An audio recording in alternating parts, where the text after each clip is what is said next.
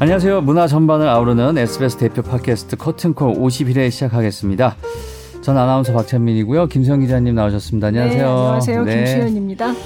자, 오늘 커튼콜은 어, 또 만나 뵙기 힘든 분이죠. 그렇죠? 어, 예. 사실은 평소에는 독일에서 많이 활동을 하셔서 예. 한국에서 이렇게 자주 만나기가 어려운 분인데 네. 제가 자가격리가 끝나자마자 모셔왔어요. 아 들어오신 지가 얼마 안 얼마 되셨나 안 됐어요. 아. 네, 네. 지휘자 자, 소개를 해드리겠습니다. 네. 클래식의 본고장 독일에서 아까 이렇게 얘기했더니 독일이 본고장이 맞냐고 이렇게 되물으셨었는데 어쨌든 네 독일에서 왕성한 왕성한 활동을 펼치고 계시는 미래의 거장 음, 음. 지휘자 지중배 씨를 모셨습니다. 안녕하세요. 안녕하세요. 네, 지중배입니다. 반갑습니다. 네. 네. 저희가 여기 지휘자를 모신 건 처음이에요. 처음이요. 네. 네. 전에 작곡가 그 작곡가 클래식 작곡가 분. 네, 네. 그땐 제가 못했었는데. 네, 네. 음. 근데 지휘는 진짜 처음이네요. 예. 자, 그럼 먼저 자기 소개 예, 짧게 다시 부탁드릴게요. 예. 이건 제가 소개를 해드린 거고 예, 인사를 한번 해주세요. 네, 안녕하세요. 전 지휘자 지중배입니다. 지휘자 지중배라고 하면 좀 되게 부담스러운 것 같아요. 네. 지휘를 하고 음악을 하는 지중배입니다. 네. 네. 네. 뭐 아까 잠깐 얘기했지만 이제 자가 격리를 막 마치신 거예요. 네, 지난주에 음. 뭐 들어온 지는 이제 몇 주 됐고 지난주에 음.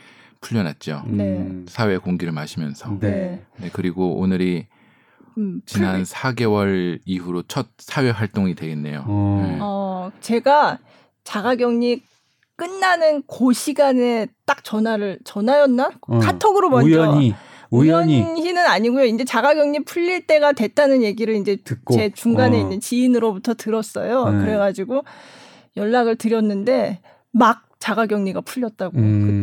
그때 딱 시각으로. 예. 아니 근데 그러면 한국에 일정이 있어서 들어오신 거예요? 아니면 독일에서 이제 독일에서 독일에서도 지금 코로나 때문에 뭘 할 수가 없는 상황이라서 한국으로 그런 김에 집에도 가자 이러면서 이제 오신 거예요. 원래 계획된 일정에 맞춰서 들어왔던 거예요. 네, 일정이 예. 있었는데 예. 어, 그 일정 자체가 오늘 이번 주도 하나 있었고 한국에서는 예. 사라졌어요. 사라졌어요. 아니 요즘에 클래식 공연은 그래도 하지 않나요? 근데 아니 근데 네. 뭐 하는 것도 있고 예, 근데 국공립 공연장에서 클래식 공연을 많이 하잖아요. 네. 그런 경우에는 이제 많이 취소가 되죠. 네, 음. 네. 뭐 사라졌다기보다 뭐 코로나도 그렇게 사라지면 좋을 텐데 네. 뭐 다시 이제 계획되는 공연이고요. 그거는 연기가 된 거예요. 연기가 그렇죠. 연기가 됐다고 무기한 볼 수, 무기한 연기죠. 네. 네.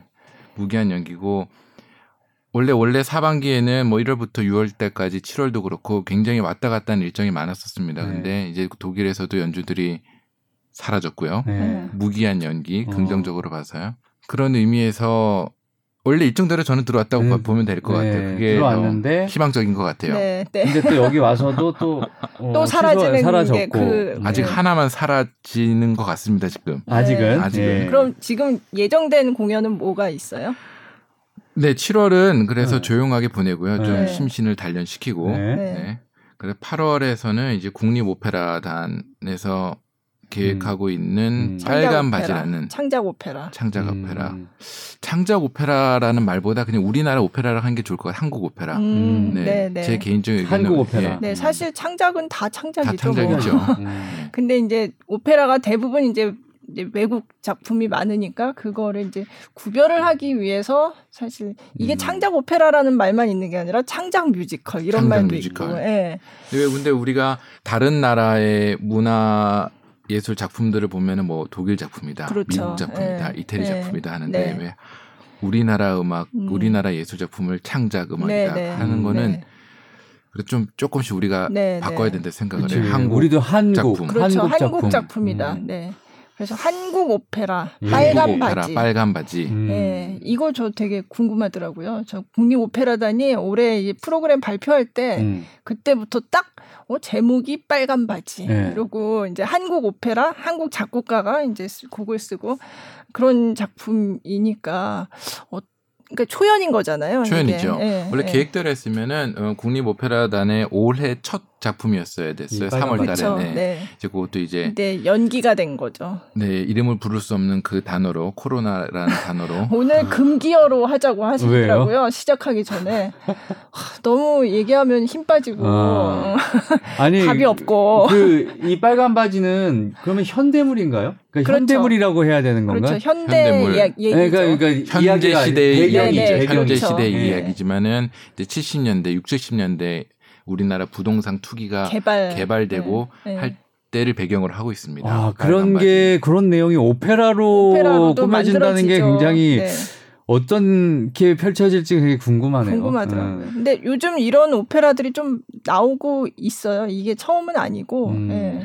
처음은 아니죠. 근데 네. 본고장으로 얘기해서 독일 말고요. 네. 이태리로 갔을 때도 당시에 소위 말해서 요즘에 막장 드라마가 오페라의 그 주제로 많이 쓰였기 때문에 그쵸. 저는 새롭다고 생각하지는 않아요. 아, 네. 그렇죠. 그렇긴 하죠. 오페라에 사실. 막장이 많으니까. 너무, 너무 막장이죠, 사실. 음, 그래야지 재밌죠. 네. 네. 빨간 바지가 그러니까 복부인 옛날 그 복부인이라고 복부인 부르던 네. 네. 음. 네. 그 빨간 바지를 입고 다녀서 음. 그래서 이제 빨간 바지가 복부인의 상징이라는 거예요. 음. 그래서 배경은 그러면 네. 강남이 되겠죠. 네. 그 오페라의 배경 자체가 강남 대치동입니다. 음. 그 영화 강남 1970. 음, 그때 아, 뭐 배경이겠네요. 그런 정도의 어. 시대적으로는 네. 네, 그 정도. 저 강북에서 이제 시내가 이쪽으로 강남으로 넘어오는 네, 그 시, 절 네, 네. 음. 개발이 이제 막 시작. 압구정동 네. 대치동 막 이제 그때 네. 논밭이었 그렇죠. 논밭이었을 때. 네. 네. 어쨌든 그 공연이 3월에 원래 하기로 돼 있다가 8월로, 8월로 이제 미뤄진 상태이고 네, 그게 그렇게 돼 있고 그 다음에 원래 7월에 하려던 것도 7월에 하려던 것도 2월에 하려던 거였거든요. 음. 그것도 이제 5월로 갔다가 7월로 갔다가 이제 그것도 이제 8월을 예정을 하고 있고요. 네. 또 하나는 이제 이제 롯데 콘서트홀에서 기획하는 네. 공연 중에 굉장히 매력적인 공연이에요.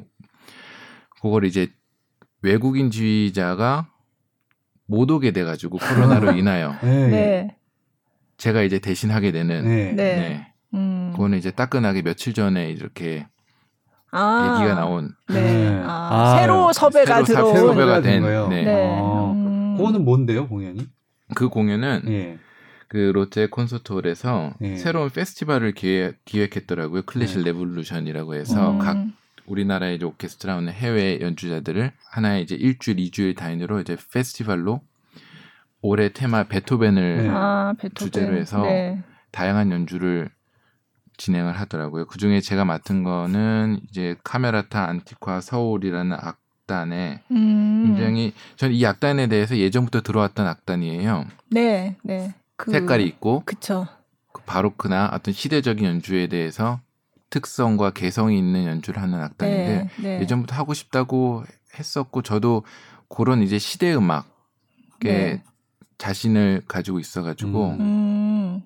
이렇게 우연적으로 또 이렇게 만남을 어, 하게 되네요. 어. 네.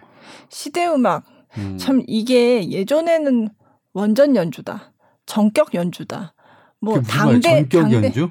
네. 네. 이게 사실 굉장히 이 용어가 많은데 사실 우리가 지금 쓰고 있는 악기라는 게 그동안에 네. 굉장히 많이 개량이 된 그렇죠. 상황이잖아요. 어. 그러니까 작곡가가 이 곡을 작곡했을 당시에는 지금 현대 쓰고 있는 그, 뭐, 현대 악기를 뭐든. 생각하고 네. 작곡한 곡은 아니거든요. 그래서 음. 그 작곡가가 작곡한 그 당시의 어떤 방식대로 연주를 하는 거가 이제 그런 추구를 정격. 하는 네, 거죠. 네, 추구를 하는 거죠. 완전 답은 없어요. 답은. 그렇죠. 답은 어. 없죠. 네, 음, 네. 근데 악기만이 아니라 악기는 하나의 그냥 그렇죠. 하드웨어적이지만은 네. 당시의 습성, 음. 유행, 그쵸. 음악이라는 게 항상 변화가 있으니까요. 우리 네. 대중음악도 마찬가지고요. 네. 그 과거로 좀 돌아가서 어떻게 네. 했을까를 연구하는 유행이라고 보면은 더 좋을 것 같아요. 음. 누군가는 연구를 해야 되겠고. 네. 네. 그래서 예전에는 뭐 정격 연주다 뭐 이런 말을 많이 했었는데 또 그 연구하시는 분들 얘기 들어보면 그러면 그게 정격이면 지금 하는 거는 정격이 아니란 얘기냐. 음. 그러니까 그런 말은 좀 오해의 소지가 있다. 어, 그래서 뭐 시대, 말이... 시대 연주다. 그런 네. 말이 더 클래식을 어렵게 만들잖아요. 그렇죠. 그렇죠. 네. 이게 뭐야? 막 그렇죠. 네. 완전 딱딱하고. 뭐 음.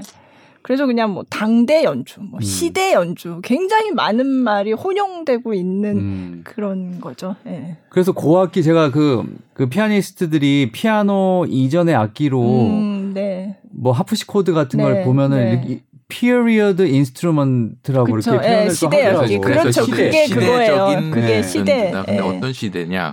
또 거기서 이제 또 파고들면은 네. 대화가 길어지죠. 네. 그렇죠. 네. 뭐 하프시코드 그 이후에 뭐 포르테피아노라는 것도 있고 뭐 되게 많잖아요, 그죠? 개발... 그래서 이번에도 연주 자체를 이제 포르테피아노로 음. 연주하기로 돼 있고요. 네. 음. 이런 연주를 독일에서도 많이 해보셨어요? 저는 많이 해봤어요. 아, 한 프로그램도 기획도 해봤고, 네, 네. 아. 다양하게 할 수 있는 환경이 일단 조성이 돼 있어요. 옛날 네, 네. 고성이라든지, 아, 네. 네. 근데 고성에서는 아무래도 현대적인 연주 기법으로 하는 것보다 자연스럽게 음. 과거의 연주 기법으로 음. 소리가 만들어지게 돼 있어요. 네, 그 네. 공간이라는 음. 아, 예. 그 하드웨어에서 음. 그래서 그거를 공부를 해서 아. 당연하게 해야 되겠지만은 자연스럽게 양쪽에 양쪽이란 것도 되게 음. 웃긴 말이네요. 네, 네. 다양한 시대에 유행했던 스타일을 네. 접할 수 있었고 음. 할 수가 음. 있었던 거죠. 음. 음. 굉장히 말을 제가 돌려서 하고 아니 근데 그 포르토 피아노로 이번에 하신다고 그랬는데 네. 제가 연주하지 피아... 제가 연주하진 않습니다. 않고, 네. 지휘를 하시는 거죠. 근데 그런 피아노가 아직도 만드나요? 아니면 옛날부터 만드는 분이 만드는 계시던가요? 거예요? 만드는 분이 계세요. 네. 네. 아, 그거를. 네. 그러시구나. 네. 그래서 그것도 고악기다라고 얘기하는데 고악기. 라는게 오래된 악기라는 얘기인지 음. 옛날 형식으로 만든 악기라는 얘기인지 사실 그게 굉장히 용어가, 용어가 좀 혼동되고 있어요. 지금. 혼동되죠. 고악기면은 네. 이게 고대 유물이 돼야 되는지 음. 아니면 뭐 네. 어, 뭐 베낀 건지 그거 잘 네. 모르잖아요. 옛날 악기 그래서 또 물어봐 옛날 악기 형식대로 카피한 악기다 뭐 이런 얘기도 하고 그렇죠. 네, 그렇죠. 네, 음. 옛날부터 내려오던 거를 쓰진 않을 것 같아요. 그건 그쵸. 모셔놔야죠, 그죠? 네. 예를, 들면 저희 집에 네. 지금은 뭐 단위 예전 예전에 유행했던 거 있잖아요. 고려 청자 하나씩 다 가지고 계시잖아요. 조금 네, 그죠. 고려 청자지만 고려 청자죠. 고려 청자는 아니잖아요. 네. 그래도 고려 청자죠. 네. 그, 그 정도 아닐까요? 음. 그중에 비싼 것도 있을 거고. 음, 음. 그렇네요. 음. 네, 그래서 그런 공연을 이제 지휘를 이제 맡게 되셨고. 네, 일단 여름에는 네, 한국에서 네. 그렇게 계획이 되고 있습니다. 또 생길 수도 있어요. 좀 기다려 보세요. 아니 저기 지중배 씨는 어떻게 지휘를 하게 되셨는지 되게 궁금해. 보통 지휘를 전공하려고 하는 학생들이 많나요? 아니면 아무래도 악기를 전공하려는 학생들이 더 많을 것 같은데, 그렇죠? 뭘... 어때요?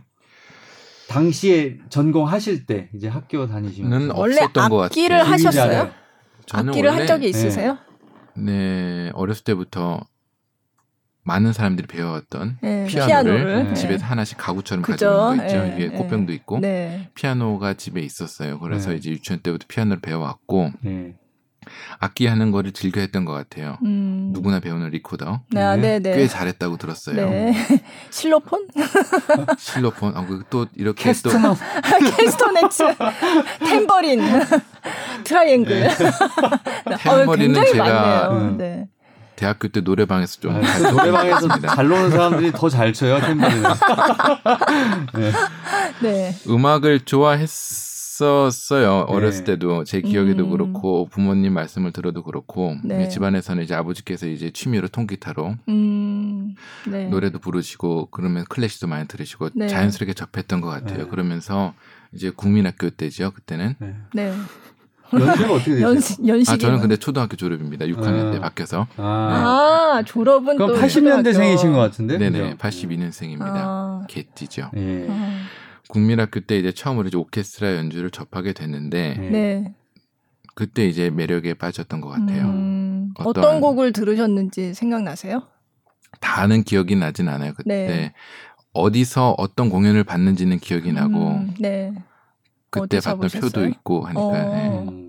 그렇다고 심각한 연주는 아니었어요. 네, 네. 올림픽 공원 체조 경기장에서 했던 아, 연주였기 때문에. 네, 네. 그러면 굉장히 뭐라 그럴까 그럴 좀... 때는 무슨 특별 공연 이런 건데 그렇죠, 체조 경기장에서 하는 공연이었죠. 네네. 네, 네. 네. 당시에 이제 부천 필 아, 부천시장이 이제 연주를 했었고 당시에 이제 임원정, 임원정 지휘자님이 네. 선생님께서 이렇게 지휘를 하셨었죠. 이제 어. 저의 나, 나중에 제 은사님이 대학에서 됐었죠. 배우신 네. 거죠. 네. 네.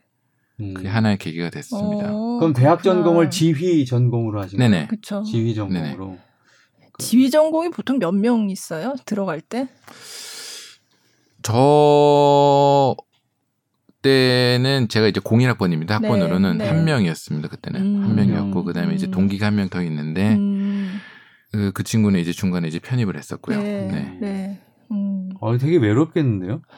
아, 그래도 동기가 있었기 때문에 음. 편입 반. 그럼 저는 뭐 아. 성악과라든지 다른 기악과하고도 다 같은 학번들은 친하게 지내나요? 다 친하게 지냈습니다. 아, 친하게 지내세요? 네. 음. 저는 근데 지휘자 지휘하시는 모습을 보면 뭐 다들 각기 이제 모습들 스타일이 다 다르시잖아요. 지휘하는 모습인데 한 가지 저는 항상 궁금한 게 지휘자가 가만히 있어도 음악은 흘러가겠지 이런 생각이 들거든요. 음, 네. 음. 흘러가죠. 흘러가기는 하죠. 네. 네. 그러면 뭐라고 해야 되나? 어떤 요소들을 지휘자가 부여를 가장 크게 부여를 하는 건가요? 그 우리 악단에게. 음. 수없이 많은 들, 많이 들은 질문인 것 같아요. 그래요? 저도 네. 제대로 대, 답한 적은 없고 저도 모르겠고. 네. 어... 아니 우리 저기 같이 방송하는 네. 근데 개그맨 김현철 씨가 네. 네. 아, 맞다, 지휘를 맞다. 많이 하잖아요. 네. 그래서 이제 네. 하는데 제가 형이라고 부르거든요. 나이가 두살 많아서. 형 그거 제대로 하는 거 맞아요 지휘 나 그냥 이거 손짓만 하는 거 아니에요 막 그렇게 얘기를 하거든 예 어쨌든 아마추어니까 예. 그래서 그런 생각을 항상 해보죠. 지휘자들이 막 하는데 지휘자가 가만히 있어도 악단들이 알아서 하기는 할 것 같은데, 음, 그럼 지휘자가 어떤 걸 부여하는 걸까 이런 생각을 음. 좀 해봤었거든요. 저도 열심히 고민해 보겠습니다. 그런데 어, 반, 반대로 생각해서 아까 말씀하셨잖아요. 지휘자 없어도 음악은 흘러가지 않을까? 네. 흘러가요. 네. 그래서 저도 이제 제 후배들 네. 혹은 제 지휘를 공부했던 학생들 한테 얘기를 한 적이 있어요. 그래도 올라가서는 네. 존재감이 있는 사람은 돼야지. 그럼요. 음. 어, 어. 그러면 질문하죠. 그럼 뭘 해야 되느냐. 네. 음. 우리는 그 같이 연구를 해봐야 된다고 평생을. 음. 근데 저도 사실 예전에 이제 지휘자가 어떤 역할을 하는 건가 음. 지휘자 사실 그냥 저 어릴 때 왜 학교에서 합창 대회 이런 거 많이 하잖아요. 네. 그러면 네. 이제 지휘자 있고 반주자 있고 보통 생각하기에 지휘자는 박자를 맞추는 사람이다. 이런 그 그런 걸 해본 사람들은 이제 제일 중요하죠. 그렇죠. 예. 네. 그 감각은 있어요. 왜냐하면 합창 대회를 할때 네. 박자를 어쨌든 이렇게 졌잖아요. 네. 그러니까 그걸 보고 했던 경험이 있으니까 지휘자의 그 박자를 그렇죠. 예. 네. 근데 그걸 중요한데 근데 제가 또 들었던 얘기는 지휘자한테는 오케스트라가 악기다. 음. 라는 얘기를 이제 음, 많이 하거든요. 네. 네. 저는 그거 반대예요. 동료지 네. 악기는 아니에요. 아 그래요. 음. 아니 그러니까 그거는 이제 비유인데 음. 예. 저는 이제 이해하기를 그렇죠 동료죠. 그러니까 음. 이게 그냥 악기랑 다른 거죠. 음. 예. 그러니까 고, 거기에서 아까 예. 말씀드렸던 예. 거를 보면은 악기라고 생각하면 지휘자 뭘 해야 돼요. 정말 뭘 해야 돼요. 뭔가를 자기 존재를 내보내 가지고 내가 나, 나와서 음악이 흘러가든 말든. 음. 근데 동료라 생각하면은 해야 되는 역할이 보이죠. 음. 내가 동료로서 음. 그 앞에서 있으면은 뭘 해야 되는지 그 음. 악 외적인 부분들도 생기고 음. 악 외적인 부분도 네. 어, 그렇죠. 이 음. 오케스트라가 사실은 엄청나게 큰 어떤 집단이잖아요. 음. 그 많은 사람들이 전부 생각도 다르고 성격도 다르고 한 사람들이 뭔가 하나의 어떤 뭐 공연이 있다면 그 공연을 같이 하는 그 일을 위해서 같이 일을 하는 거잖아요. 근데 네. 그거를 잘 돌아가게 만드는 거면 사실은 뭐 회사를 경영하는 거랑 비슷하지 않을까 저는 그런 생각을 할 때도 아니, 있어요. 그 네. 제가 이제 글들을 많이 보면 네. 지휘자가 어쨌든 그 오케스트라에서는 대장이라고 할 수 있잖아요, 그죠? 대장? 그 순간에는 그렇죠. 그렇죠. 네. 근데 뭐 보니까 뭐 베를린 필에서 카라얀 이 후임으로 이제 클라우디오 아바도가 가는데 거기에 불만을 갖는 단원들이 되게 음. 좀 있었다고 그래서 되게 힘들었다 막 이런 그런 글들을 보는데 그렇게 지휘하시면서 이렇게 좀참 아, 내가 하자는 대로 참 안 하네 이런 단원들이 좀 있기는 한가요? 그렇게 없을 수 없죠. 없을 수 없으면은 어, 고집들이 이렇게 또 있구나. 네. 네. 그거 그러한 부분들을 네. 말로서가 아니라 음악으로서 설득을 해야 하는 네. 의무가 있죠. 네. 어, 힘드 네. 힘드시겠다. 지는 즐거워요. 어... 즐거우세요. 아. 근데 반대로 생각하면은 네. 모두가 다 나를 따른다. 음. 그러면은 언젠가는 모두가 적이 될 수도 있는 거예요. 음. 그 모두가 나를 따른다. 그거 무섭지 않아요? 저기 음. 다른 뭐 위쪽에 계신 네. 공산 정권의 음. 모습이 보이지 않을까요? 그러면은 음. 독재가 독재. 네. 그 글에서는 그래서 그 불만을 가졌던 단원들을 정리하는 걸로 마무리를 했다 이렇게 글은 나오더라고. 음. 아 그래요? 네. 뭐, 제가 어제 조금 글을 네, 읽다가 네, 그런 네. 내용이 나오더라고. 그 어떻게 정리를 했을까요? 그 어떻게 정리를 내보내, 그러니까. 내보냈다는 것 같아. 어 그래요? 어, 그건 불가능한 거 같아요. 그러니까. 네, 그건 불가능해요. 네. 네. 왜냐면 독일에서 일단락 됐다 이렇게 글을 썼더라고. 어 그래요? 독일에서 지휘자 인사권을 가지고 있잖아요. 그래서 그 지휘자가 인사권을 가지고 단원을 내보낼 수가 없어요. 그렇죠. 그러니까 그게 네. 아니라 그 오케스트라를 뭐라 그래야 돼요? 운영하는, 운영하는 쪽에서. 쪽에서 그 단원들을 그냥 내보냈다. 아 그래요? 그런 일이 있었나요? 제가 어제 글을 읽었거든요. 음...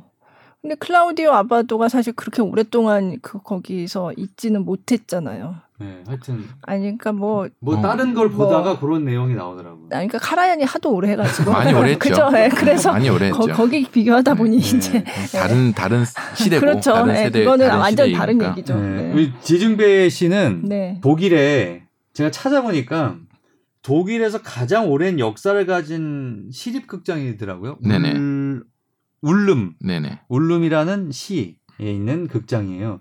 여기에 수석 지휘자를 맡고 계신 거죠 지금? 지금은 그만 지금은 이제 지금은 이제 끝났, 끝났습니다. 어, 수석 지휘자를 어, 지내셨고 어. 울름이 어느 쪽이에요? 독일에서? 울름이 남쪽에 있어요. 남쪽에 어. 한 어, 오스트리아 국경에서 한 120km 정도 아, 굉장히 네, 가까 네. 가까워요. 그래서 어. 울름의 가장 높은 건물인 울름 대성당에 꼭대기에 올라가면 날씨가 좋으면 알프스가 쫙 보여요. 아. 한 번도 본 적이 없어요.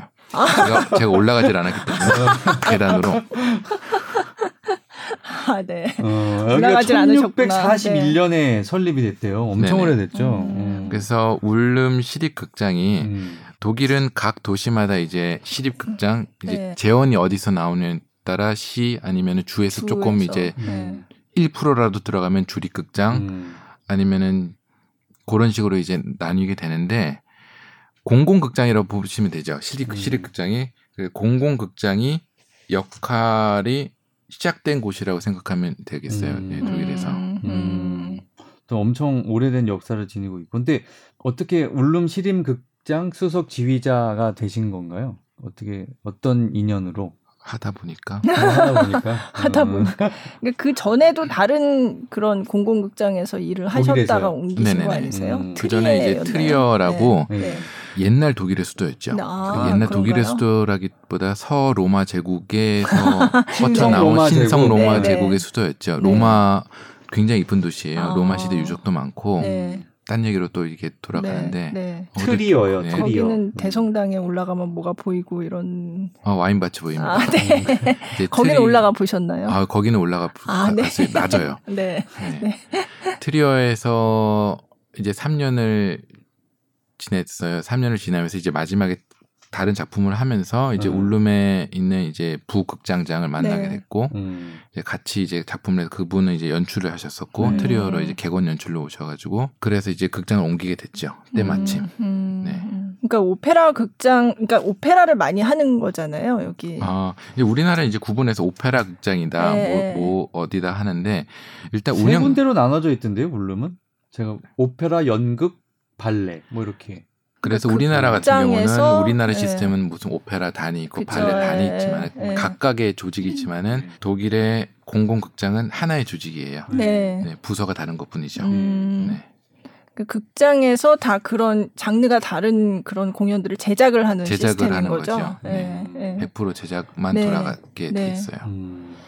그러니까 우리나라하고는 많이 다르죠. 음. 네. 그러면 발레도 많이 지 네, 발레도 하게 되고 음. 저도 사무실에 옆에 항상 발레 네. 연습실이 있어가지고 처음에는 네. 흥미롭게 같이, 봤다가 같이 연습을 좀 한번 했었으면은 제 배가 이렇게 나오진 않았겠죠.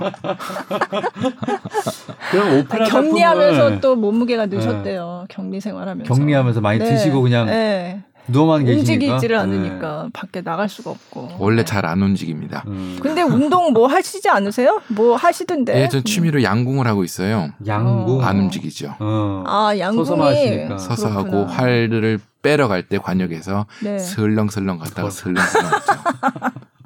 자연을 어떻게, 만끽하면서. 근데 양, 양궁은 어떻게 시작하셨어요? 저는 스포츠를 네. 보통 많이들 하는 스포츠가 뭐 축구라든지 네. 음, 활동적인 활동적인 것들, 것들 농구 네. 우리 옛날에 학교 다니면서 네. 친구들이랑 하고 공 공으로 하는 게 너무 싫었었어요. 어. 그러네 양궁은 공이랑 아무 관계가 없네요. 공을 하는 그러니까 뭐 종목이 아니네. 많이 네. 부딪히고 이런 네. 것들이 싫으셨나 보다, 그죠? 네, 또 그런 것도 아닌데 대학교 어. 때는 검도를 했었거든요. 어, 네. 검도도 국기는 아니죠. 네, 음, 그렇지.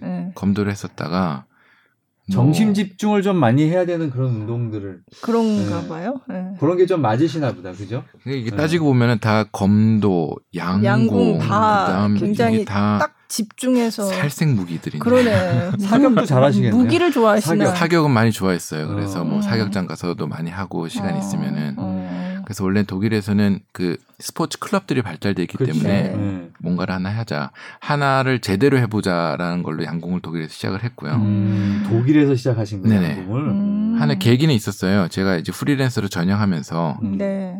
빈 시간이 생길 거예요. 그 전까지는 극장에 아. 있으면서는 매일 출근해가지고 일주일에 세 네 번씩 공연을 하면서 음. 네. 항상 타이트한 생활에서 그 생활을 6, 7년을 하다 갑자기 제 프리랜서로 전향했을 음. 때는 그 빈 공간을 안 메꾸면은 음. 안 좋을 것 같은 느낌이 네. 들고 주변에서 네. 추천을 하더라고요. 그러면서 이제 제가 사는 도시에 양궁 클럽이 있어가지고 아. 가입을 하게 됐죠. 음. 원래는 펜싱을 하려고 그랬었어요. 음. 네, 네. 도저히 그 옷을 못 입겠더라고요. 딱 달라붙는 옷을 도저히 네, 못 입겠더라고요. 네. 네. 그래서 양궁으로. 네. 음, 그러면 울름 시립 극장을 마지막으로 해서 프리랜서가 되신 거예요? 네네. 어. 지금 2년째라고 2년 2018년 8월에 계약을 끝냈으니까. 아, 그럼 만 네, 2년이, 만 2년이 돼가네요. 네. 음. 그럼 어떻게 저기 방송인들도 프리를 하면 왠지 좀 불안한 마음도 좀 있고 그렇잖아요. 제가 이걸 비교가 되면 안 되는데 네. 테레비 보는 걸 좋아해가지고 네. 보면은 이제 아나운서 하시는 분들이 있다가 프리랜서를 네. 선언하고 이렇게 다시 뭐 예능 프로, 프로그램 나와서 네. 말씀을 하시고 하잖아요. 네. 그러면은 그 전엔 같은 경우는 뭐 이것도 하고 다 이렇게 다 잘 나가시는데 왜 그래? 네. 하다가 18년 이후부터는 저도 공감을 해요. 어. 맞아. 저게 얼마 벌고 어떻게 활동하고가 문제가 아니야. 음. 얼마나 불안할까? 어, 어. 외롭고, 어, 외롭고, 외롭고. 어. 지금 외롭고 불안하신가요? 아무래도 코로나 때문에 일이 자꾸 연기가 되고 하면 그러니까. 이게 좀 네. 오래되면은 그럴 수 있겠죠. 그렇죠? 안 불안하다고 하면은 거짓말이고요. 네. 어떻게 되겠죠. 네. 음. 그래도 아까 네. 말씀 나누다가 보니까 그 지금 코로나 때문에 못한 거를 그래도 독일에서는 그냥 그냥 이번에 취소되면 없어지는 게 아니라 어떻게든 뭐 몇 년 뒤에라도 다시 이렇게 초청해서 하고 이런 식으로 간대요. 음, 그러니까 음, 구두 초청이 약속돼 있는 예, 거죠. 예. 음. 그러니까 굉장히 앞날 한 막 3년 뒤 뭐 이 정도에도 어쨌든 구두로는 지금 계약이 돼 있는 거죠. 잘 버티시면 네. 3년 후에 한꺼번에 그렇죠. 다시 거죠. 뭐. 그럴 수도 그렇죠. 있죠. 네. 네. 네. 아니 그 그러면 오페라 작품을 지휘를 가장 많이 하셨나요? 뭐 여러 뭐 아니 그렇진 않아요. 아까 음. 말씀드렸듯이 오페라 극장이라고 우리가 부르지만 통칭 음. 오케스트라의 실질적인 역할은 시립교향악단이에요. 음. 네. 그러니까 거기서 하는 모든 작품을 모든 작품을 작품을 할 수 있게 네. 되죠. 그러면서 보통 그 한 극장에서 한 세 명에 세 명에서 네 명 정도의 지휘자들을 네. 상주하는 지휘자들을 음. 데리고 있어 가지고 음. 서로 나눠서 이제 역할을 분담하게 네. 되죠. 그럼 오케스트라는 그러면 딱 그냥 오케스트라 한 오케스트라가 발레도 하고 교향악도 하고 모두 하고 다 해요? 그 모든 공연을 다? 영화 극장처럼 생각하시면 될 것 같아요. 한 오케스트라와 네. 거기에 소속돼 있는 성악가들 아니면 연극하는 분들, 음. 발레하는 분들, 지휘자들 음. 분들이 항상 똑같게 도, 음. 돌아가고 있는 거죠. 아침에 그러니까 가서 저기 뭐야 제가 런닝맨 PD하고도 일하고 네. 미우새 PD하고도 일하고 그런 네. 느낌으로 네. 보면 되겠네요. 그런 거죠. 아니면 예전에 방송국에서 이제 공채해 가지고 탤런트 분들을 뽑으셨잖아요. 네. 그러면은 그 방송국에서 제작되는 모든 드라마에, 네. 주역도 나갔다가 단역도 나갔다가 네, 맞춰서 들어갔었잖아요. 음. 예전에. 음. 그처럼 보시면 될 것 같아요. 음. 조직에 있으면 조직으로 돌아가고 제가 뭐 오페라를 하지만은 뭐 극장장이 바뀌어서 음. 혹은 사장이 바뀌어 가지고 그러면은 아 연극에도 음악을 집어넣어야 돼요. 전 음. 연극 음악도 해야 되는 거고 음. PD라고 보시면 될 것 같아요. 아, 네. 아. 미스터 미스터 G 뭐 이번에는 어, 연극에 음악이 들어갔는데 거기 좀 해야겠어. 그만 저 연극 연극에도 출연했었어요. 네. 네. 출연을 하셨어요? 네. 음. 지휘를 하신 게 지휘도 아니라? 하면서 네. 아. 대본에 이제 들어가게 된 대, 대사도 들어가고 음. 네, 잠깐이지만 까메오 출연 같이 까메오 출연처럼 아, 그렇구나. 네. 그럼 거기서 제일 바쁜 사람들은 연주자들이네요. 제일 바쁜 사람들은 네 오케스트라 그죠. 단원들이 계속 돌아가니까. 지휘자는 여러분 계신 일주일에 한 하루 쉬고 계속 돌아가는 그렇죠. 거죠. 아침 계속 저녁으로. 돌아가죠. 네. 그것도 계속 다른 작품들로. 네네. 음. 직장인이네. 직장인. 직장인. 아 진짜 직장인이죠. 네, 정말 네. 직장인이죠. 네. 자 그러면 저희 음악 한 곡 듣고 올까 봐요. 음, 예. 어떤 곡 들으면 좋을까요? 레스피키의 로마의 소나무 작품 중에 잠깐 앞에 부분만 좀 어, 들려드릴게요. 네. 음. 그 길기 때문에 앞에 부분만 들려드리는데 이거는 제가 울룸에서 연주했던 작품입니다. 오페라인가요? 그 오케스트라 작품입니다. 관현악곡. 네네. 작... 음. 우리가 다들 로마는 지금 못 가잖아요. 네. 몇년 동안 못 갈 거예요. 네. 그래서 그런 기분을 좀 네. 느낄까 해서 네. 제목이 로마의, 로마의 소나무. 로마의 소나무. 자, 로마의 소나무 앞에 부분 들어보죠.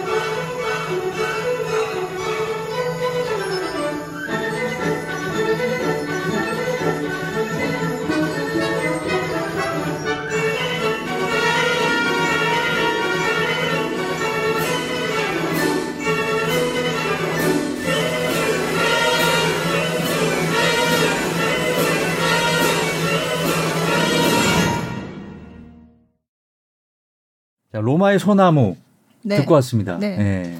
로마는 못 가지만. 네. 네. 로마의 것 같지 않아요? 네? 아. 로마의 분수도 있다면서요. 로마의 분수도 있고 로마의 지금은 분수대 앞에 갔다 온 느낌인데요. 좀 느낌이. 음. 음. 뭐그 앞에 그 옆에 소나무도 있었겠죠.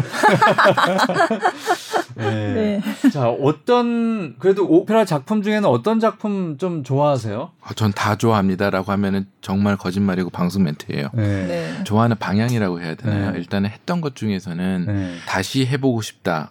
라는 작품을 좋아한다고 저는 볼 수가 있겠고요. 네, 그게 네, 뭐예요? 그중에 어, 바그너 로엔그린 아. 그러니까 제 첫 바그너 작품이었는데 바그너 작품을 지휘자들은 모두 다 꿈을 꿀 것 같아요. 음. 네, 원체 편성도 크고 인원이 들어간 인원이 많기 때문에 많은 극장들에서 자주 올리기가 힘들죠. 어렵고요. 네. 네. 로엔그린 돈이 많이 필요하잖아요. 그렇죠. 인원이 많아진다는 네. 거는. 네. 그다음에 작품의 길이도 그렇고요. 한 음. 4시간 걸립니다. 음. 두 번 두 번 휴식해서 너무 재밌게 했어요. 이거 음. 이거는 내 거다. 아, 어. 그래요. 이것은 내 거다. 네. 그러니까 이게 한국에서도 별로 공연된 적이 없는 작품이죠. 이게 네. 이제 예전에 뭐 성악가 분들도 나오시고 그럴 때 보면 뭐 바그너 그 바이로이트 축제 뭐 네, 뭐 얘기도 하고 네. 그러면 음악가들은 바그너 음악을 되게 좋아하고 그러더라고요. 근데 듣는 사람의 입장에서는 그게 듣기가 굉장히 어려운 좀 작품이라고 해야 될까? 어렵다고 해야 될, 좀 난해하다고 해야 될까? 좀 그런 느낌이 좀 있거든요. 제가 지휘자로서 아니 음악가로서 말씀드리는 것보다 네. 정말 솔직하게 말씀드리는 게 좋을 것 같아요. 네. 저도 바그너 작품을 이제 극장 가서 그 음. 바이로이트 축제도 가서 많이 보곤 했는데 너무 힘들어요. 그러니까. 이게 빨리빨리 진행하는 현대 사회의 사람이랑 안 맞는 부분이 있는 것 같아요. 안 맞아요. 네. 네. 뭔가 이렇게 화면을 눌러서 넘기고 싶은 부분도 있고. 있고. 네. 어. 패스트 포워드로 빨리 막. 어. 네. 그러니까 이게 클래식을 이렇게 뭐랄까 좀 들어오고 싶다 이 클래식 세계에. 예. 근데 잘못 듣다 바그너부터 들으면 아유 뭐 어떻게 하고서 나갈 수도 있으니까. 그렇죠. 그렇죠. 네. 그렇죠. 네. 근데 기억에 보면은 네. 어렸을 때 스타워즈를 봤을 때 느낌이 그랬던 것 같아요. 음. 음. 국민학교 때때 스타워즈를 그때 봤어요. 네. 집에 비디오로. 네. 너무 재미가 없었다. 무서웠고 음, 아. 그 음악 자체도 너무 시끄러웠던 네, 느낌이 네, 들고 네. 대학생이 돼서 그걸 봤을 때는 빠져들게 되더라고 요그 음, 그 스토리가 그긴 음. 스토리잖아요. 네. 네. 그 다음에 반지의 장이 나오고 네. 하나 바그너 작품도 그렇지 않을까 생각이 돼요. 그 음. 경험을 좀 해서 봐야 네. 되는 부분이 확실하게 있어요. 네. 그래서 제가 아직은 그 바그너 음악은 시도를 못 하고 있어요. 저는 클래식 입문 입문이라고 해야 될까? 전 성악으로 이제 먼저 아리아를 좋아해서 근데 브람스라든지 이런 파가니니 낭만주의로 들으니까 아무래도 입문하기가 아주 편하고 좋았는데 바그너로 하면은 좀 힘들 것 같다는 생각이 좀 들더라고요. 근데 음악가들은 바그너 다들 얘기하더라고 바그너를. 네. 근데 굳이 음악을 음. 이제 찾아서 드, 들으시거나 하실 때 아 이거는 누구의 작곡가 거라고 그 CD 라벨에 요즘 CD가 없죠. 네. 아니 요즘도 네. CD 나오긴 하죠. 뭐. 핸드폰을 보고 아 이거 누구 작품이야 내가 한번 들어봐야 돼라고 네. 안 들으시는 게 더 좋을 것 같아요. 그냥 듣고 그냥 나 내가 졸리면은 그것도 좋은 것 같아요. 아 음. 얼마나 편하면 졸리겠어요. 네. 네. 저 클래식 음악 틀어놓고 잡니다. 저도 힘들어요. 네. 근데 할 때는 또 이 느낌이 달라지더라고요. 음. 몸을 쓰고 하니까. 음. 이 현대에는 조금 안 맞는 것 같다. 이런 길고 막 이런 게 음. 사실은 오페라도 그렇거든요. 이게 꼭 바그너가 아니더라도 오페라가 노래를 뭐 그냥 말로 하면 그냥 끝날 얘기를 그냥 노래로 길게 길게 하고 음. 그러니까 그래서 단막극이 좋죠 저런 음. 팔리아치나 이런 아 그건 조금 자, 짧은 이런 것들은 네, 짧으면서 음악 그쵸, 단막 오페라니까 네. 네. 그런 것들 근데 또 어떨 때 생각해 보면 또 저게 또 그 오페라라는 장르에 거꾸로 생각하면 그게 특징이고 매력이 아닐까. 매력이죠. 네, 네. 지금 우리가 사극도 보면은 지금 16부작으로 줄잖아요. 네. 예전에는 네. 100부작 있었고 120부작 네, 있었고 네. 그 차이지 않을까 생각이 되네요. 저는 음. 저도 맨 처음에 그랬어요. 맨 처음에 이제 오페라를 접하고 보통 지휘자들이 공부를 시작하는 거는 이제 교향곡이나 오케스트라 네. 작품부터 시작을 많이 해요. 근데 네. 오페라를 접하기가 그렇게 쉬운 장르는 아니에요. 지휘자들도. 저도 이제 바그너를 처음 보러 갔는데 그 전에 봤던 오페라랑 다른 거예요. 음. 살짝 졸고 일어났는데 아직도 똑같은 사람이 똑같은 그죠. 음악을 계속 네. 계속 부르고 있고 네. 네. 살짝 도, 자고 일어났는데 계속 그 장면이고 네. 너무 길게 느껴지는 네. 거예요. 근데 그런 그것을 이제 내용을 알고 내용을 좀 알아야 될 것 같아요. 그 오페라 같은 경우 스토리가 그렇죠. 있으니까 네.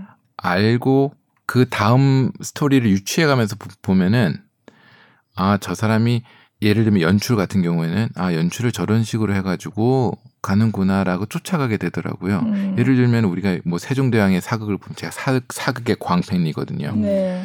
나오는 사극마다 너무 다르잖아요. 뭐 그죠. 퓨전도 있고 하지만은 그죠.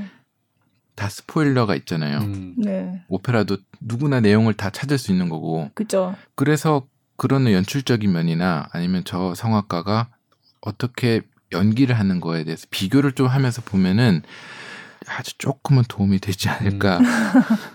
희망을 하, 음. 하게 되네요. 네. 그러니까 그런 오페라 내용은 어차피 다 똑같으니까 그리고 다 뭐 이렇게 복잡하지 않고 음. 그래서 저는 이 테너, 이 지휘자 이런 좋아하는 지휘자나 이런 성악가라든지 그런 사람들이 하는 거를 좀 많이 찾아서 보고 그러면서 재미를 좀 느끼고 있어요. 네. 네네, 네. 그것도 좋은 방법인 것 네. 같아요.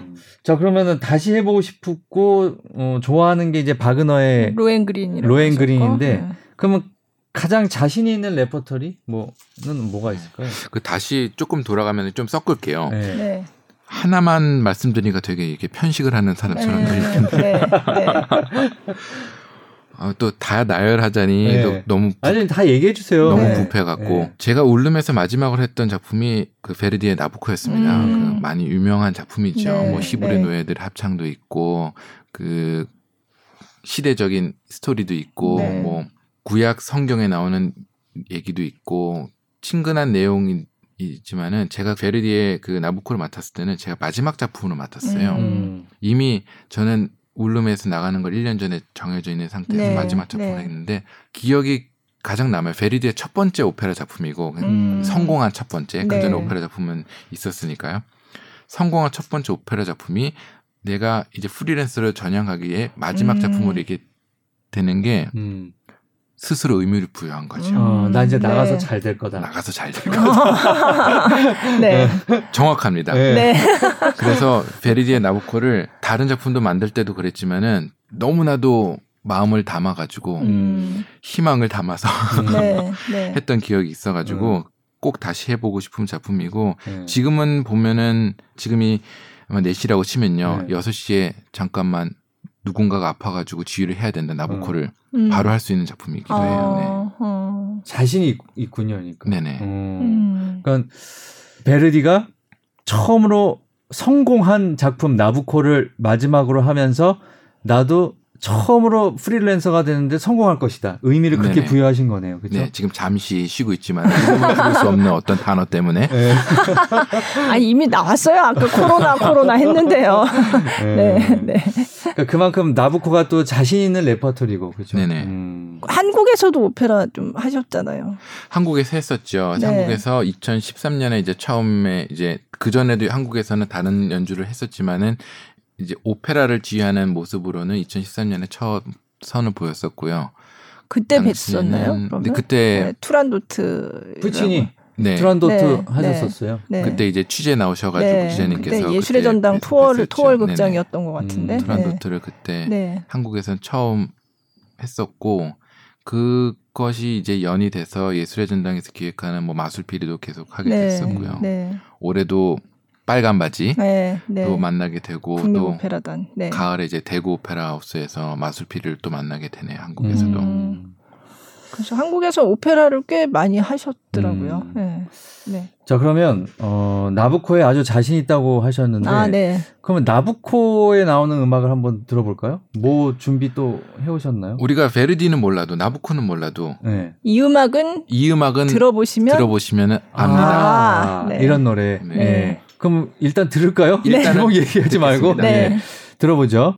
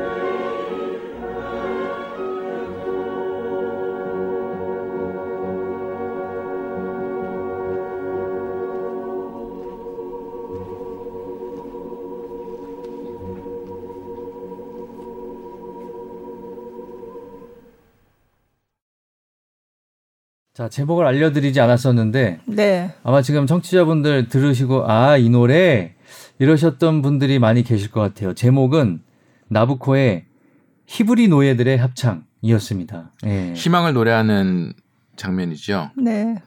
알 수 없는 다가오지 않을 그러나 그 희망을 꿈꾸는 노래이기 때문에 저희가 네. 요즘 마주하고 어, 있는 이 시국과, 시국과 아. 딱 네. 어울리는 곡인 것 같습니다. 어. 네. 자, 히브리 노예들의 합창까지 듣고 왔습니다. 그럼 음. 이게 음. 마지막으로 울룸에서 하신 그때 음. 공연 네 마지막 프로덕션이었죠 마지막 아. 이제 오페라 작품이었고 네. 그때 이제 실황으로 지금 녹음이 된 거를 들려드렸습니다. 그 네. 그 실황으로 오페라 때 녹음이 된 거라서 뭐 이렇게 네. 약간의 자금이 자금이 수가 네. 있어요. 뭐 자금이라기보다 아까 생생함이, 보니까 네네 생생함이, 생생함이 뭐. 아까 기침 소리 같은 게 좀 들린 것 같기도 하고 음, 네. 그다음에 무대 위에서 뭐 무대에서 이동하는 소리, 소리 뭐 네. 자 지중배 씨가 지금 30대의 젊은 지휘자시잖아요, 그렇죠? 네, 젊다는 거 저 좋아요. 근데 네. 유럽에서는 저 젊지 않습니다. 유럽에서는. 네. 네. 네. 그럼 우리나라에도 그 지중배 씨 또래의 그 지휘를 하고 있는 분들이 많이 계신가요? 아, 요즘 예, 많이 계십니다. 꽤 있어요. 네, 네. 예전엔 참 한국인 지휘자가 많지 않다 이런 생각을 할 때가 있었는데 요즘 굉장히 많아진 것 같아요. 음. 활발하게 활동하시고. 네, 다들 네. 활발하게 활동하셔야 되는데. 네. 아니 네. 그런 게 이렇게 뭐라 그럴까요? 언론이나 이런 데는 잘 나오지 않는 것 같아요. 지휘자분들은. 그렇지 않나요?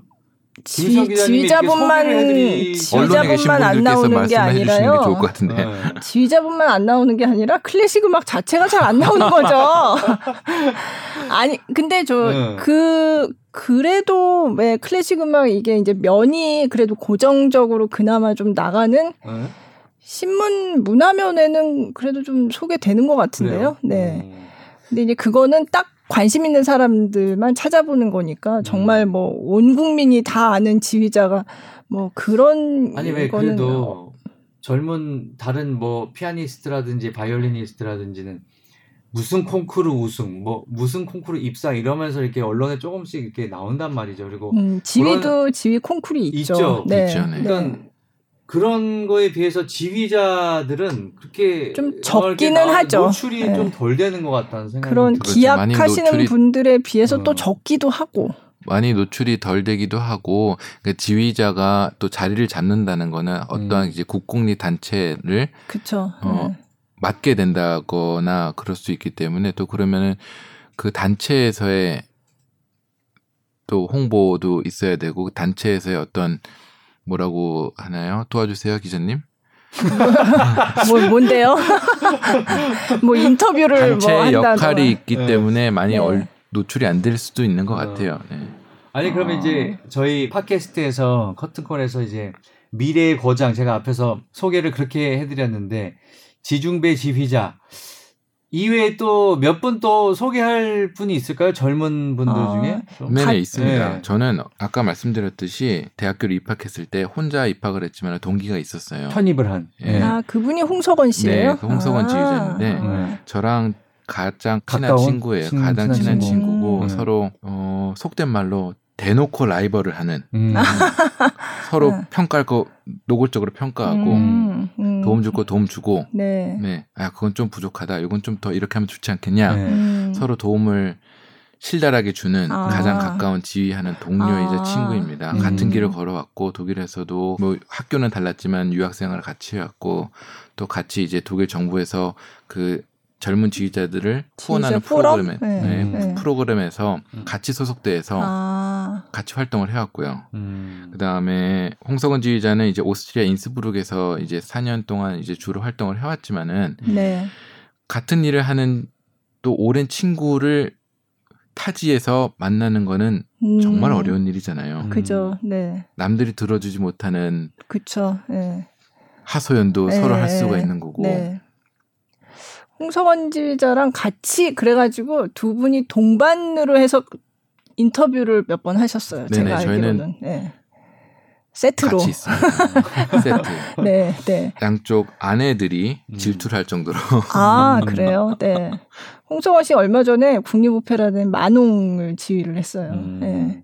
이분은 여기 프로필에는 한경 피라모닉 음, 네, 그거 한국에서 지금, 감독이시네요. 그 예, 귀국을 해서 이제 네. 한경 피라모닉 그 음악 감독으로 음악 네. 감독 및 상임 지휘자로 열심히 활동을 하고 있죠. 음. 네, 같이 많이 언급이 되는 지휘자예요. 음. 원래 친구시구나. 아, 두 분이 네. 가장 그때 젊은 지휘자 중엔 제일 유명하신 두 분이신가 봐요. 되게 활동을 활발하게, 네, 활발하게 하고, 하고 오스트리아에서 활발하게 하셨고 또 네. 다른 지휘자들도 있죠. 김은선 씨. 네, 네, 뭐 김은선 지휘자도 이제 미국에서 네. 우리나라 최초로 이제 네. 스페인 왕립 오페라 거기서 지휘하시고 네, 스페인 음. 왕립 네, 오페라 극장에서 부지휘자로 있다가 그 이후로 굉장히 많은 활동을 하고 지금 미국에서 이제 음악 감독, 네, 음, 오페라 및 이제 상임 샌프란시스코 오페라 음악 감독. 그분은 여성분이신가요? 여성, 예, 예, 네. 요즘 좀 많이 많아진 것 같아요. 예전에 음. 비하면. 네. 자 이제 그럼 아까 전에 그 7월은 한 달은 좀 휴식을 취하신다고 그랬잖아요, 그렇죠? 예. 네. 그럼 음. 이제 8월부터는 조금 이제 공연도 하시면서 이제 다시 다시 이제 본업으로 네. 돌아가셔야죠. 네. 네. 독일 상황은 근데 어떤가요? 독일도 한국처럼 지금 뭐 거리두기를 하면서 무대 네. 위에 거리두기 그다음에 객석 거리두기 동시에 이루어지고 있어요. 음. 그 온라인 중계도 좀 하고 온라인도 중계도 하고 있고 음. 다방면으로 하고 음. 있는 걸로 무대 위 거리두기를 하면 지금 사실 그게 뭐 통일된 기준이 있는 거는 아니잖아요. 독일은 네. 지금 통일을 기준으로 하고 있어요. 아 네, 그래요? 그거는 이제 정부에서 뭐 정부에서 아. 그거에 대해서 저도 이제 5월 달에 한번 기사를 한번 쓴 적이 있어요. 네, 한국 네. 쪽에다가 먼저 5월 5일 날 공식으로 이제 그 자료들이 이제 음, 내려왔고 연구소에서 네. 음. 동시다발적으로 시행을 하기 시작했죠. 네. 그러면서 이제 극장들이 오픈이 되고 다시. 음, 음. 그러니까 오케스트라 이제 연주자들 사이의 간격을 뭐 이를테면 2미터 뭐 네, 이런 1.5m에서 식으로 1.5m에서 2m. 2m. 그것도 또 관악은 좀 더 이제 비말이 네. 많이 퍼질 수 있으니까 좀 더 거리를 네, 둬야 3m에서 되고. 5m. 아 그런 식으로 네. 3m에서 5m. 처음에 5m로 했다 이제 조금 줄여가지고 3m. 아, 네. 음. 아 1.5에서 2m 그런 식으로. 음. 그러면 객석은요? 객석은 한국에서 지금 시행하고 있는 것처럼 뭐 네. 한국 지그재그 네, 지그재그로 네. 시행을 하고 있더라고요. 아, 네. 네. 아, 참. 근데 객석을 이렇게 하면 사실 공연을 하기가 힘들죠. 이게 너무 그러니까 뭐 국공립 공연장은 꼭 매표 수입만 가지고 살아가는 곳은 아니니까 그렇긴 한데 이제 민간 기획사 이런 곳에서는 사실 그래도 안 하는 것보단 낫잖아요, 그렇죠? 음. 하면 돈이 들잖아요. 근데 음. 오히려 손해 나는 경우가 더 많다고 손해 나는 들었어요. 수가 있죠. 네. 티켓 네. 이제 판매가 돼야 되는데 티켓 판매 수가 너무 줄어버리니까. 그쵸. 그럼 지그재그로 하면서 가격을 올리면 또 안 되겠죠. 또, 또 악순환이 네, 그건 또 악순환이죠. 예, 예. 그렇다고 올릴 수도 없고. 음. 사실 이게 굉장히 힘든 좀 딜레마예요. 음. 근데 또 안전을 그렇다고 무시할 수는 없는 일이고. 예. 그래서 알겠습니다. 참, 네. 그러니까 그래서 이제 답이 안 나오니까 오늘 코로나 얘기는 하지 말자. 이렇게. 단어로 오늘. 갑자기 지금 분위기가 우울해졌어요. 어, 갑자기 우울해졌어요. 마칠 시간인데 우울하게 맞춰야 되는 거예요, 지금? 아니, 그러면 이제, 네. 뭐, 이제 공연이 조금 있다고는 하셨는데, 앞으로의 어떤 계획, 그런 건 뭐가 있을까요? 뭐, 앞으로 나는 이런 걸 꼭 해보고 싶다라든지, 뭐, 그런 게 있을까요? 이런 계획이 있을 경우에는 네. 어, 저는 앞으로 열심히 연주 활동을 하겠습니다. 음, 네. 라고 이제 보편적으로 굉장히 어, 재미없게 얘기를 네. 할 수도 있잖아요. 네. 네, 할 수도 있으나. 계획, 네, 앞으로 네. 뭐 코로나가 끝나면 열심히 다시 본업으로 음. 돌아가서 지금 지금도 본업을 하고 있지만요. 네. 앞으로 계획은 오케스트라까지는 아니래도 독일 쪽에서 조그만 는 단체를 하나 지금 만들 계획으로 음, 있어요. 음. 그 단체가 그냥 뭐 현대 음악을 연주하거나 그런 선이 아니라 한국에서 있는 한국 악기들 전 국악이란 단어를 잘 안 써요. 네, 한국 네. 악기들 우리 우리 악기들로 있는 단체들이 있잖아요. 네.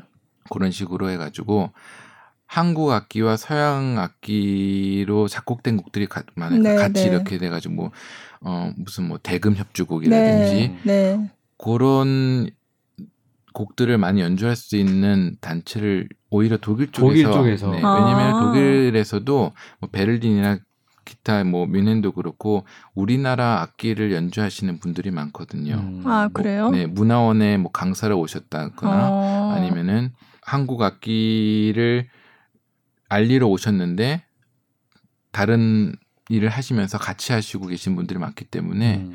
우리나라 사람으로서 뭔가 우리 한국 음악을 퍼트릴 수 있는 음. 퍼트린다는 말보다는 음. 전파. 전파. 그것 네. 같은 말이죠. 네. 알린다. 아, 코로나로 영향력이 있어가지고 지금 전파를 조심스럽게 하고 있어요. 네, 네. 알린다. 알린다. 네. 그 다음에 많은 사람들이 즐기게 한다. 즐기게 한다. 네. 가 저의 앞으로의 역할이라고 생각이 돼요. 음. 그 일을 다른 것 때문에 생각을 했어요. 독일에 이제 예전에 이제 윤희상 작가 네. 분이 계셨잖아요. 윤희상 네. 선생님. 한국적인 음. 악을 네. 서양화해서 많이 알리셨는데 지금도 이제 박영희 선생님이 계시고 네. 독일에 네. 한국 작곡가. 네. 박영희 선생님이랑 많은 작업을 여러 번 해봤어요. 아, 그래서 네. 박효연 선생님이 원래 한국에 요번에 오시려고 그렇죠. 하다가 못 네. 오셨죠. 네네. 네. 네. 네. 박영 선생님이랑도 같이 작업을 하면서 저도 이제 많이 느꼈죠. 작년에도 이제 베를린에서 같이 작업을 하면서 음. 내가 누구인가부터 알고 음. 서양 음악을 해야지 음. 나에 대한 어, 그 주체성이랑 개성이 생기는 것 같더라고요. 안 음. 그러면은 결국에는 뭔가 공허함이 아, 느껴 졌었어요. 네. 네. 아무리 제가 베를린을 좋아해도 근원적인 문제로 네, 돌아가시는 근원적인 문제로. 음. 그게 앞으로의 이제 역할이고 음. 진행은 시작을 했다가 네. 네. 작년부터 진행을 시작, 을 했어요. 한번 그 연주회도 한번 조그맣게 가졌었고. 음. 그 어, 단체가 이름이 아니요 아직 없어요. 아, 네. 네. 네. 지금 고민하고 계시는.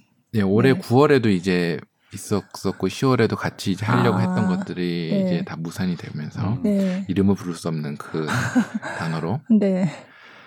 지금은 조금 쉬고 있죠. 음. 계획을 하고 있고 네. 도와주실 네. 분들을 찾고 있는 거고. 음. 네. 음. 이 조건은 기본적으로 제가 원래 하고 있는 지휘자로서 역할을 음. 네. 동시에 잘 하면서 음. 돼야 되겠죠. 네. 그래서 음. 가장 앞으로 생각하고 있는 것은 이제 저 저도 이제 독일에서 또 다른 나라에서 얻어왔던 경험들을 이거를 내가 한국에 와서 이제 좀 풀어놔야지 이런 생각은 안 해요. 9월에 축적된 거를 이제 좋게 어떻게 이렇게 변화를 줄 수 있지 않을까 한국 음. 오케스트라를 만나면은 우리나라 오케스트라를 이제 맡게 되면은 그러면은 어떠한 변화를 줄 수 있을지 좀 정리를 한번 해보려고 음. 해요.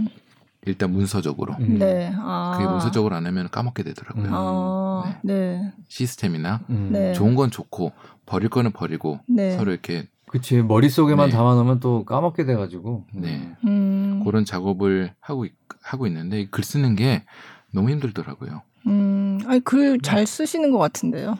한 페이지를 쓰면 다음 날 아침에 되면 오글거려서 버리게 돼요. 아, 연애 편지도 아닌데 왜 그러세요? 뭔가 이게 변화에 대한 개혁에 대한 걸 쓰면은 음. 밤에는 잘 썼는데 아침에 음. 보면은 웅변대회를 나가는 어, 느낌이 다르죠. 네. 아침하고 저녁은 또 그런 작업을 저는 지금 코로나 시대를 맞아서 집에서 순수하게 아, 하고 있고요. 네. 네. 앞으로는 예전에는 학교에서 이제 마나임 국립음 독일에서 이제 2년 동안 지휘과 수업을 했었어요 네, 담당을. 네. 그때 경험을 해서 앞으로 제 이제 후배들 한국에는 아직 지휘 전공 학교가 많지 않아요. 서울에 네. 한세 학교 정도 있고 음. 그다음에 그렇게 딱 체계적으로 있는 곳이 그렇게 많지 않아요. 음. 그러면 지휘를 공부하고 싶은 이제 친구들이 많을 텐데 그러면 거기에 대해서 어떤 도움, 도움 을 줄 수 있지 않을까 네. 연구를 하고 있죠. 어. 음. 그러니까 후학을 이렇게 양성하는 쪽에도 관심이 네, 저도 많이 도움을 받았었으니까 네. 위에 선배들 선생님들 통해서. 음. 음. 그리고 해외 우리 음악을 좀 알리는 역할도 좀 하시고 네. 싶으신 네. 거고, 그죠? 그러면서 본업인 지휘도 아, 본 지휘로 하는데 네. 본업인 서양 음악을 그걸, 계속하면서 네. 네. 우리나라 음악을 알려. 아 그렇게 말이 정리가 돼야 돼. 음. 네. 그 서양 음악을 안 하면 굶으시니까 그렇죠. 그것도 있고 제일 잘하는 거예요. 어, 네. 제일, 제일 제가 제일 잘할 수 있는 거고. 그럼 일단은 그 생각하고 계시는 그런 지금 생각하시는 일은 좀 후원이 있어야겠네요, 그죠? 좀. 네. 음. 후원이 있어요. 네. 네. 지금 듣고 계시는 분들 중에 네, 혹시 네. 같이 동참하실 분이 네. 뜻을 같이 하고 싶은 분이 계시면 음, 김수현 기자님한테 일단 연결을 해드리겠습니다. 본업을 하시면서 또 이렇게 좋은 우리나라의 음악을 알리고 또 지휘를 공부하고자 하는 이제 학생들에게 도움을 주고자 하는 좋은 생각도 가지고 계신데 자 오늘 한 우리 한 시간 정도 같이 얘기를 나눠봤는데 어떠셨어요? 팟캐스트 오늘 해보시니까 즐겁네요. 네. 재밌으세요. 편안했어요? 재밌으세요. 네. 네. 마음을 무겁게 왔다가 네. 이름을 부를 수 없는 그 단어 때문에 아니 이름 불렀어요. 불렀는데 계속 부를 수 없다. 어... 볼더모트, 볼더모트. 볼더모트. 네.